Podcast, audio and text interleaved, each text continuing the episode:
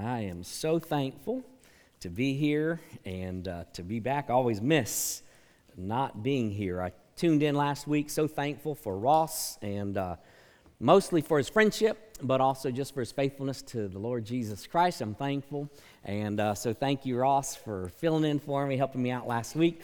We're in James chapter 4, been walking through the book of James, chapter verse. This morning we are going to begin in James chapter number 4, and we're going to look at the first six verses of Scripture and uh, just asking the question friend or foe? It's a question that all of us must ask ourselves this morning. Am I a friend of God? Aren't you thankful that we have a God? Uh, that is what I would call a coming down kind of God. I, I uh, embrace that phrase. One of my seminary professors used to say it every time we started class.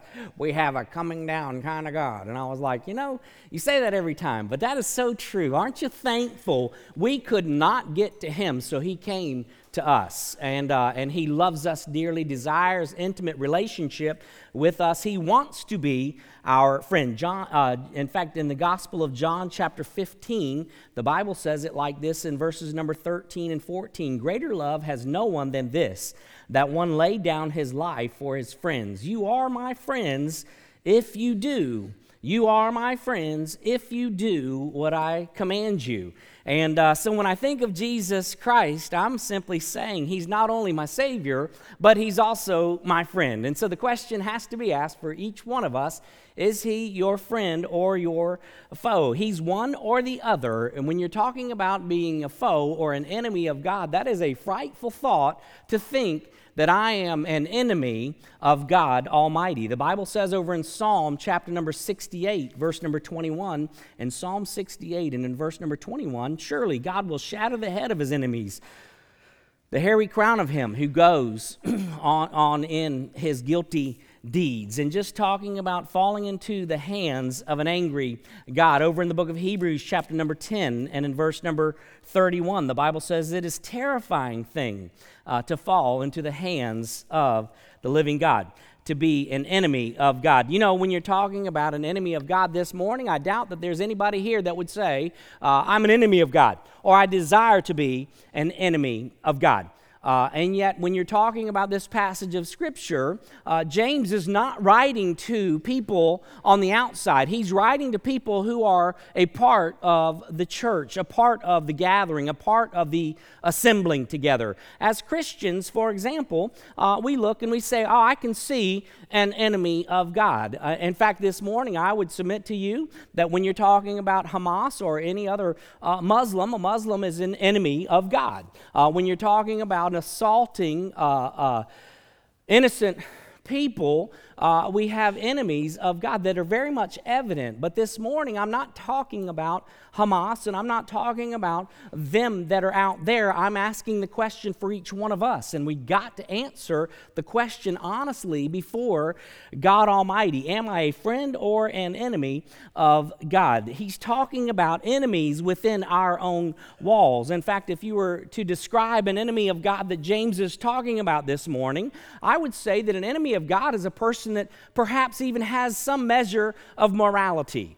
Uh, uh, who would that be? Well, I would say the rich young ruler that we read about in Scripture would be considered an enemy of God. Why? Because he doesn't want to be obedient to God Almighty. Therefore, he sets himself up against God. You see, what Scripture teaches is that there is no neutral ground. I'm either for God and with God and submitted to his lordship and leadership in my life, or I've set myself against him as an enemy. There's no neutral ground. And so, an enemy of God would be a person that has some kind of measure of morality. Perhaps, uh, not only that, they have some religious activity. Uh, he's talking again in this letter to the church. He's not writing this letter to those who are outside in the world. Scripture's written, and James writes his letter to the church. And so they're religiously active people when you talk about an enemy of God. They have religious activity. Uh, I would say that they even have some knowledge of Scripture. Uh, uh, in fact, here's what happens oftentimes is, is, is someone might say, well, I know what the Bible says, but. You ever heard that? Maybe you've made that statement. I know what the Bible says, but. Well, there, there, are no buts. Either I'm with God and submitted to his lordship and leadership, or I've set myself against him as an enemy. In fact, if you were to talk about an enemy of God, I would say that at the very heart of the enemy of God is something called hedonism. They're hedonistic. They have a insatiable desire for selfish activity, personal pleasures. That's what motivates them and moves them. That's the reason why James in this passage of scripture is talking about an enemy of God, someone that approaches the church and infuses the church with a personal agenda creates major problems in the body of Christ. You see, as his people, we have to either be all on the same page saying he is Lord and Savior. We will surrender and submit to his leadership. But if someone comes in who says, oh, but it's all about me, then it creates issues within the body. Even Jesus himself didn't set out to do his own thing. Romans chapter 15 and verse number 3, the Bible says this For even Christ did not please himself, but as it is written, the reproaches of those who reproached you fell on me. And so James is talking about this friend or foe, and which one am I? James chapter 4, beginning in verse number 1. The Bible says this What is the source of quarrels and conflicts among you? Is not the source your pleasures that wage war in your members? You lust and do not have, so you commit murder. You're envious and cannot obtain, so you fight and quarrel. You do not have because you do not ask, and you ask and do not receive because you ask with wrong motives, so that you may spend it on your own pleasures.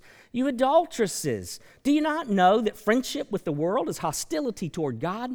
Therefore, whoever wishes to be a friend of the world makes himself an enemy of God. Or do you think that the scripture speaks to no purpose? He jealously desires the spirit which he has made to dwell in us. We're going to address that in a minute, verse 5. But, anyways, verse 6 goes on, but he gives a greater grace. Therefore, it says, God is opposed to the proud, but gives grace to the humble. James is just simply saying that, listen, if you are an enemy of God, there will be problems in your life. If you're an enemy of God, there's going to be some major problems going on in your world. And here he addresses three problems that an enemy of God is going to have. The first one is you're going to have people problems. If you're an enemy of God and you're a part of a church body, especially, you're going to have people problems. Verse number one, verse uh, the first half of verse number one. What is the source of quarrels and conflicts among you? Again, he's addressing a problem within the church. The church has always had problems, always has, always will. Why? Because the church is made up of people and people have problems. I am a problem. we, we, we, we, we're people. In fact, I, I heard somebody once say, you know, I, I, would love the ministry, as a pastor friend of mine said it, I, I would love the ministry if it weren't for the people. And uh, uh, why? Because we, we, we have problems, because we're just people. And it always has plagued the church. In fact, when you look through Scripture, the letters being written uh, uh, by the apostles to the churches, the church at Corinth had major, major problems. The church at Corinth was guilty of the wealthy oppressing uh, the poor, of one brother or sister suing another brother or a sister. In fact, the heartbeat behind the problems at the church at Corinth was I want to be recognized and exalt myself. I want you to worship me because of how gifted I am the church was plagued with problems at Corinth. If you look at the church at Philippi, the church at Philippi had two women who couldn't get over their issues and they were fighting and fussing and bickering with one another.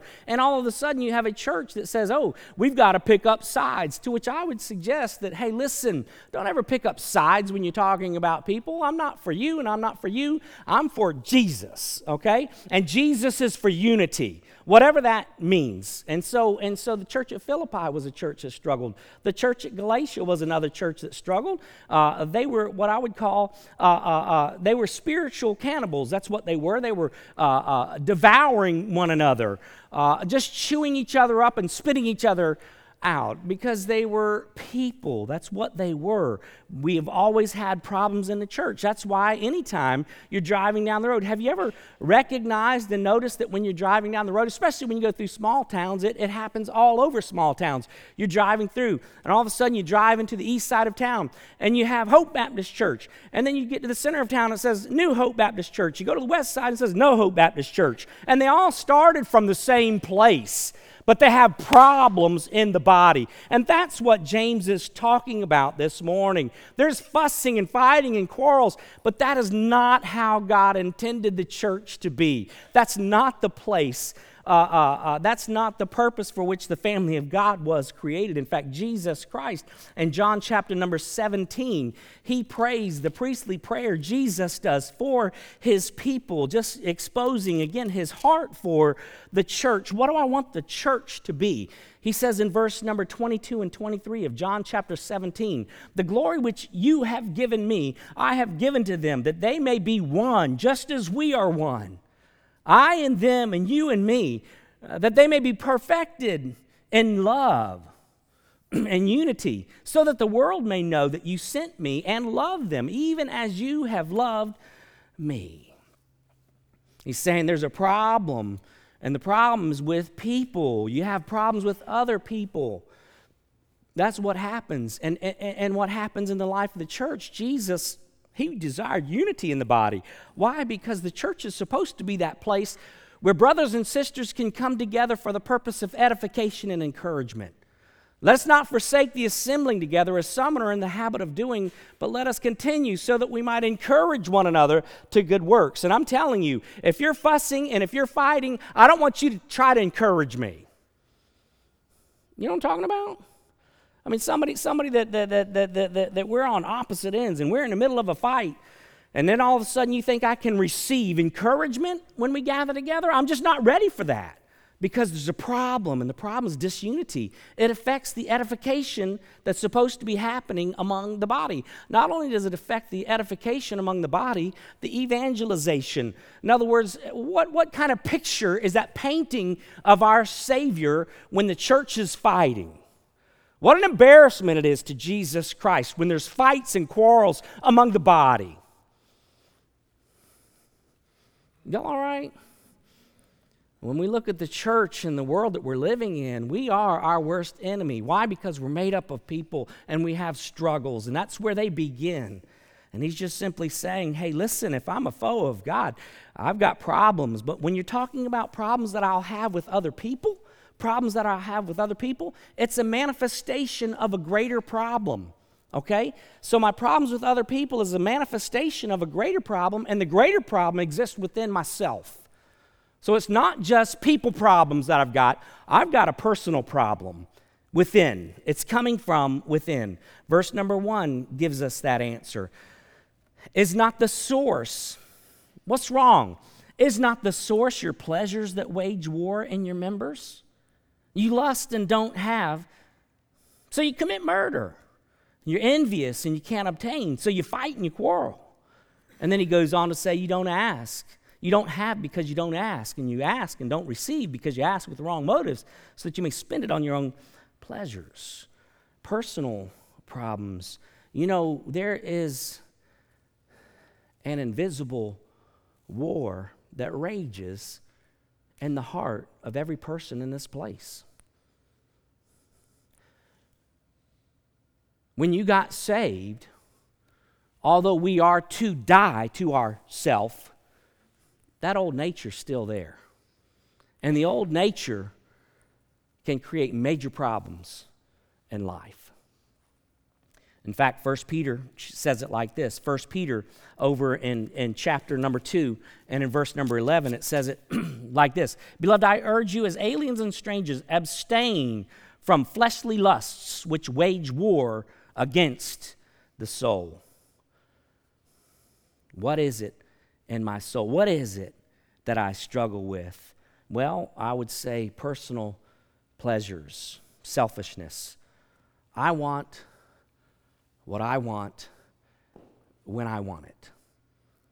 And if we're not careful, that fleshly desire can take over and create major issues See, the quarrels and the fighting among people happen because my heart's not quite right. Something's going on in my heart. My personal problems all of a sudden becomes people problems when I don't get what I want. You see what I'm saying? So here's, here's the way it works. Here's the way it works. I want what I want when I want it. I can't get it because somebody I perceive is in my way. Therefore, that person, no matter who they are, becomes my enemy because they're keeping me from my heart's selfish desire. So now I have a problem on my hands. And it's a people problem, but it was birthed from a personal problem within the heart. And that's what James is simply saying. He says, hey, listen, when you're talking about the problem that exists in the heart, sometimes there's even murder among yourselves. You lust and you don't have, so you commit murder. In other words, you got this passion, uh, and, and all of a sudden you, you commit. And, and, and, and by the way, this word for murder doesn't necessarily, uh, don't, don't limit the word just simply to the act of physical murder. It can be from anything from homicide of the heart all the way over to physical murder. In other words, man, I have a lusting in my heart, but I perceive you to be the problem. And therefore, I want to destroy you one way or another, whether it be with my words or my actions my lustful heart, my lustful heart, my problem becomes a problem between me and you, and I'm going to seek to destroy you. You ever seen that happen? All of a sudden, I'm going to wage war with my mouth. Oh, it's subtle. It's a subtle assault. If you want some illustrations, Aaron and Miriam in the Old Testament, Aaron and Miriam, when you're talking about Moses, Moses leading uh, the children of Israel, and all of a sudden he has a brother and sister, and, and, and, and they, they ask the question in Numbers chapter number 12, verses 2 and following uh, Has the Lord indeed spoken only through Moses? Has he not spoken through us as well? And the Lord heard it. Now, the man Moses was very humble, more than any man on the face of the earth. Suddenly, the Lord said to Moses and Aaron and to Miriam, You three come out to the tent of meeting. So the three of them came out. And then the Lord came down in a pillar of cloud and stood in the doorway of the tent. And he called Aaron and Miriam. When they had both come forward, he said, Hear now my words. If there's a prophet among you, I, the Lord, shall make myself known to him in a vision. I shall speak with him in a dream. Not so with my servant Moses. He's a faithful, he is faithful in all of my household. With him I speak mouth to mouth, even openly, and not in dark sayings. And he beholds the form of the Lord. Why then were you not afraid to speak against servant, my servant, against Moses? So the anger of the Lord burned against them. What was it? A lust in the heart that said, I'll destroy him. Same thing happened. I mean, David, how about the story of David, King David? King David, and all of a sudden his son Absalom. I mean, we can go on and on and on, and even King David on both sides of the issue. But King David's son Absalom, he had a lust for position, he had a lust for power and my daddy David's in my way. So I'm going to try to take him out. So he stood at the gates and tried to convince the people oh, yeah, well, he's good, but mm, he's lacking. And it's assaults. He says sometimes people try to destroy one another. But then he goes on, he says it, it, it's, not just, it's not just the murder. He says you're envious and you cannot obtain. You want something that you can't have. So you fight and you quarrel. In other words, when you're talking about an enemy of God, an enemy of God sometimes they murder, but sometimes there's just irrational outbursts of anger and fits of rage against people. Why? Because the people in their life are perceived to be the obstacle that's standing between them and their selfish desires of their heart. What do you mean by that? How does that work? Here's what I mean by that. All of a sudden, there's outbursts of anger and rage against children living in the house. Why? Because I want to live like I'm single and I'm married and I have children. And now, although we don't say it, there's a problem in the heart. My heart is longing for freedom, and I see my kids as standing between me and my freedom. And so I have outbursts of anger that happens in my house. Happens between spouses. I got some slimy sucker out there that's been flirting with me. And all of a sudden my heart is given and I say I want that, but I'm married. And so now against my spouse, I'm angry. And I have outbursts of anger and fits of rage. Irrational, unreasonable. I'm just ticked off at my spouse. Why? Not because your spouse has done anything, but because you have serious problems within your heart. You lust and you can't have. So you got fits of rage and anger. That's what James is saying. Where do they come from? They come from my own heart. We always want somebody else to blame it on, but James is saying don't blame it on somebody else. Look at your own heart in the midst of problems along the way. Why do you think you have fights in a home? Because you have sometimes children that say, I want what I want when I want it. And my mom and dad is standing in the way. So they become the enemy. You ever struggle with that? My boss wants to hold me accountable, but I want to fudge on my time. Now my boss became the enemy because he calls me out because I'm late and doing sorry work. The problem's not with the boss, the problem's with your heart that's lusting for things you ought not to be lusting for. And that's what James is saying. The same thing happens in homes, it happens in churches, it happens in organizations. Where there is fussing and fighting, the problem exists oftentimes because of the problem within the heart. And the problem is the person is looking for satisfaction and they're looking for some kind of contentment and they're looking for some kind of fulfillment. But the problem is they're looking in the wrong places. Only Jesus can give true contentment. Only Jesus can give true satisfaction in life. And you see, what happens is all of a sudden a person, they think, man, if I only had that, then I would be content. It's like a mirage. Man, I grew up watching Bugs Bunny. Remember Bugs Bunny? Bugs Bunny would, he called a mirage. Bugs Bunny would be out there, and I could feel his pain. I mean, he would be in the desert, right? And I mean, he's like wilted.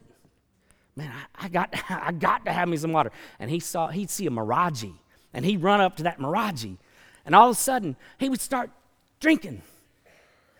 And then he'd realize, man, I'm just drinking dirt. And you know, there's a lot of people that are chasing mirages in life. And you're angry at those oftentimes that love you the most because there's a lusting in the heart for things you ought not to be lusting after. And you won't find satisfaction in the world. Satisfaction is only found in Jesus Christ. That's where it's found. The Bible says it like this Psalm 16. Over in Psalm chapter number 16, says it like this in verse number 11. Psalm 16 and verse number 11. You will make known to me the path of life. In your presence is fullness of joy. In your right hand there are pleasures forevermore. We don't ask because we simply are filled with pride and want to satisfy ourselves. And oftentimes we don't ask because we know the longing is not godly. We don't ask. And if we do ask, the motivation is wrong. I'm simply asking for the wrong reason. I just simply, I'm simply wanting a blessing somehow instead of asking for the blesser. See, if you, if you get Jesus, you get the blessing. But to get Jesus, you got to come to him his way and on his term as a friend. A friend is obedient to his word. and a foe says, No, I'm going to handle it myself. I've got a longing in my heart, and I'm going to fill it somehow, some way. And the problem is, you'll never find satisfaction there. Maybe temporarily, but never lasting. Just a mirage. Ultimately, ultimately, this problem that James is talking about isn't just personal. Oh, the personal creates problems with other people. But can I tell you, ultimately, the problem is a providential problem. It's a problem between you and God Almighty. he goes on to say in verse number four and following, You adulteresses, do you not know that friendship with the world is hostility toward God? Therefore, whoever wishes to be a friend of the world makes himself, makes himself, you did it to yourself, an enemy of God. And verse number five and six goes on from there. Just simply saying, do you realize? Do you realize that as a Christian, you are the bride of Christ? You realize that? As a Christian, you are, you are the bride of Christ. So, you adulteresses. Why does he say you adulteresses? Here's why. You're looking for satisfaction somewhere other than your husband.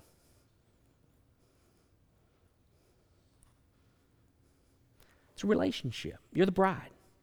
Why are you looking for satisfaction? Why are you looking for life? Why are you looking for purpose somewhere other than your spouse, your husband?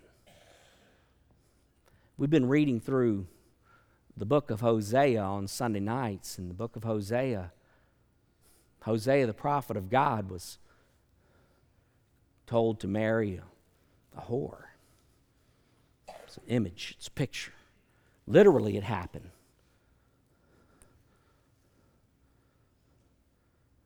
God wanted his people to understand his love for them. and when you think about the picture of a husband and wife, we can understand we can understand the seriousness of sin and how it hurts the heart of our husband. Can you imagine a husband or can you imagine a wife saying, you know, I, man, my wife, she is such a loving person, and my wife really is. She is such a loving person and so forgiving, sweet spirit. And I, I, I know that she'd find it in her heart to forgive me. If, you know, I mean, I'm faithful 98% of the time, but 2% of the time, I just, you know, I need, I, I got to go get my fix.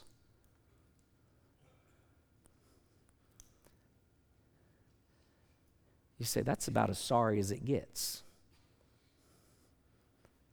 And yet, do we not live that way with our husband? We got this longing in the heart. So, adulteresses, don't be a friend of the world. Don't be a friend of the world. Questions got to be asked. Am I living for myself or for my Savior? Who's Lord of my life. 1 John chapter 2 verse 15 through 17 says it like this. Do not love the world nor the things in the world. If anyone loves the world, the love of the Father is not in him. For all that is in the world, the lust of the flesh and the lust of the eyes, the boastful pride of life, it's not from the Father, but it's from the world. And the world's passing away, also its lusts, but the one who does the will of God lives forever. so he goes on into verse number 5. And stick with me right here, all right? Verse 5. I'm reading from the New American Standard Bible. Or do you think that the scripture speaks to no purpose? He jealously desires the Spirit, capital S, which He has made to dwell in us. And then it goes on into verse number 6. Why, why, why, are you stopping here for a second? Because there's a difference of opinion when it comes to the interpretation of this one verse, okay? Um, some of you may have the King James Version of Scripture, And the King James Version of Scripture says this Verse number five. Or do you think that the Scripture speaks to no purpose? And then it goes on to say, The Spirit that dwells in us lusteth to envy. So there's two different opinions, all right? New American Standard basically, okay, so here's where we're, here's where we're talking, all right? Let's talk for just a second. So, in the New American Standard translators, what they did was they added he to the very first part. They put capital S, which, when you're talking about the Greek language, there's not a capital or lowercase. It's so, and so, depending upon the context, you either capitalize it or you don't. And so, they chose to capitalize the S and add an H to help with the interpretation that they believe that this was speaking to, and they're just simply saying this. So the New American Standard would, would simply be saying this on their interpretation God is a jealous God, jealous of his people. He, he's jealous for you, and he's placed that Holy Spirit within you that's jealous for you. Okay? KJV doesn't say, doesn't include the H, but instead says, There's a spirit within you that lusteth to envy. Both interpretations here are biblical, okay? What I mean by that is it's general principles being taught anywhere else in Scripture. God is a jealous God, jealous of his people, okay? Biblical principle number one. Number two, we are a messed up people. that have a spirit within us that lusteth to envy. Biblical principle. The Apostle Paul said, Why do I do the things I don't want to do and don't do the things that I want to do? Because there's a spirit within you that lusteth to envy.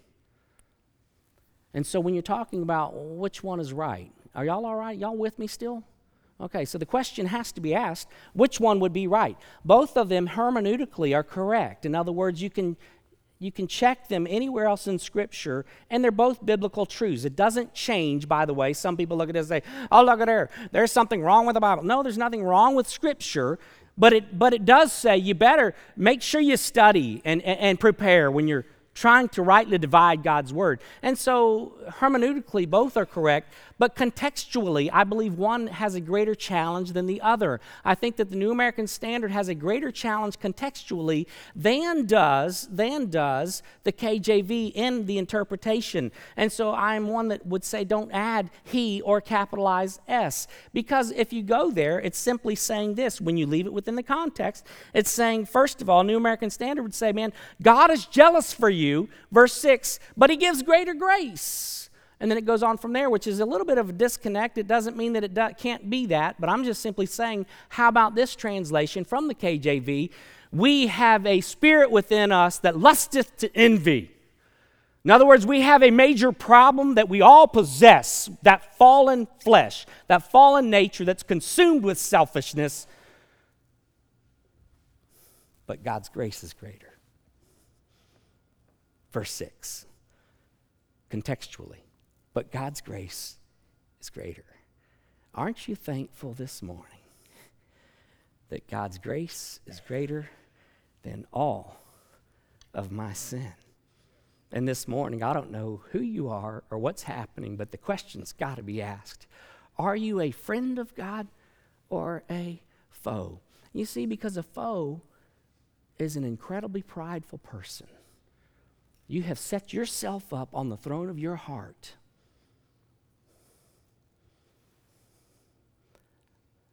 I will do what I want to do when I want to do it. I know what the Bible says, but there's nothing more prideful than that position. You're saying, I know what God says. But I really got the answer. And James says, God's opposed to you. God's opposed to you.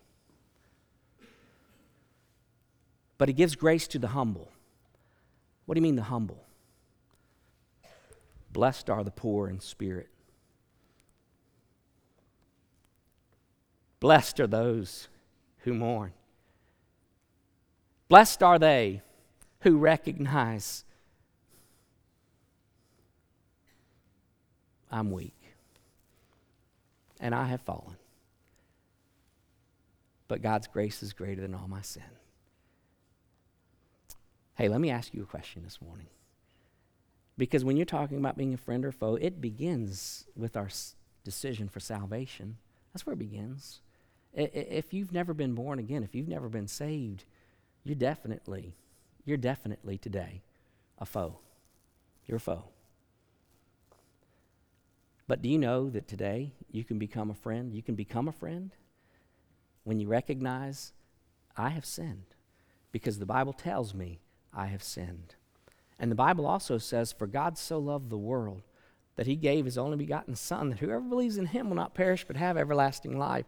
God sent his Son Jesus into this world not to condemn us of our sin, but to save us from our sin. Today, if you call on his name, you can be saved. And so I want to encourage you to call on his name. But what about it, brother and sister? You struggling today? Anybody struggling today with saying, you know what? I mean, I'm a child, but I have strayed. And I'm actually living in a position that's not friendly with God because my heart's not right. And that's only between you and God. And if that's where you are today, I am so thankful that His grace is greater than all my sin. That today, if I confess my sin, God is faithful and just to forgive me of my sin and cleanse me of all unrighteousness today. Would you join me for prayer?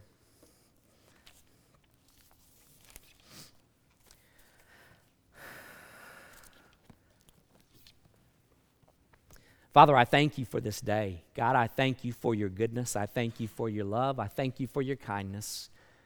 And even, God, now for the opportunity that we have Lord Jesus, I pray, dear God, for each one in this place, whether they be in this building or online.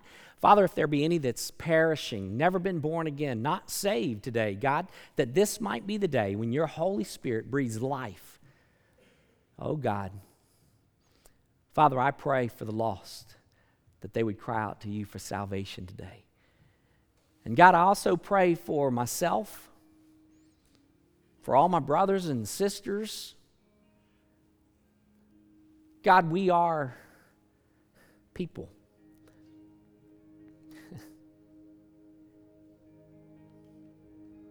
God, we have struggles. I'm thankful that we don't have a high priest who cannot sympathize and empathize with us. God, you know our struggles, you know our weaknesses and yet you love us still. But God, help us today to see what you see in our hearts. Let us not deceive ourselves into thinking that we're your friend when deep in the darkness of our hearts, God, we've set ourselves against you. Oh God, search our hearts. And Lord Jesus, we thank you for this moment of opportunity to be able to start fresh and new. Oh God, have your way. Search us today and have your way. Thank you for this moment. It's in Jesus' name we pray. Amen.